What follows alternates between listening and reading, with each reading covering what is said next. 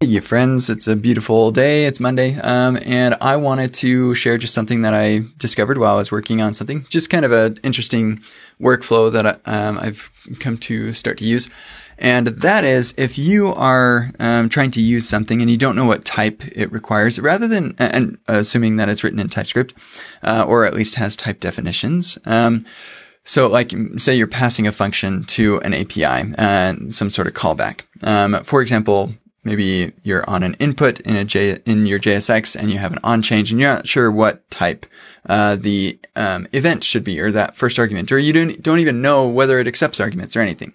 Um, so the way that I uh, do this is rather than opening up the docs and digging around and trying to find um, how this is defined or what I'm expected to do here, um, you put in a function that you're pretty confident is going to break the types in some way.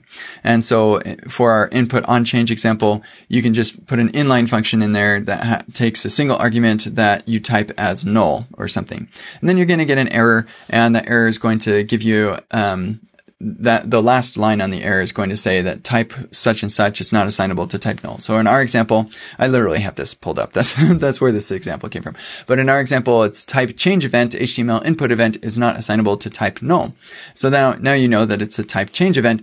Uh, and if you're not sure where that change event is coming from, then you can um, F12 into uh, the on change prop, and it will take you right to where that is. And here I see it's a uh, type uh, change event handler is what that type is. And if we F12 into that, we just keep on F12ing, eventually we're going to find that this is typed as an event handler that accepts a change event um, input uh, type or type as its input. Ultimately, this ends up um, just extending the synthetic event um, and it has uh, one additional property, a target. Interestingly, um, it's an event target um, of the the given element. Um, so what's interesting about that actually is that that means that the target for a change event is equal to the input uh, or to the uh, current target. Um, I'm guessing. So that's interesting. Anyway, um, so yeah, that's just kind of a general tip. If you're uh, working with something, you're not sure what, um, at least for a function, you're passing this function, you're not sure what arguments it should take. Uh, pass it something that's just bogus that you you don't know uh, if it's right or you're pretty confident it's wrong. And uh, the error message should give you an idea of what you are actually supposed to do there.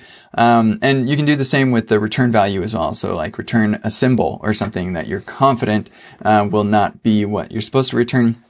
And you'll get an error message indicating to you or giving you an, an idea of what you should return. Hope that's useful and interesting. Have a wonderful day.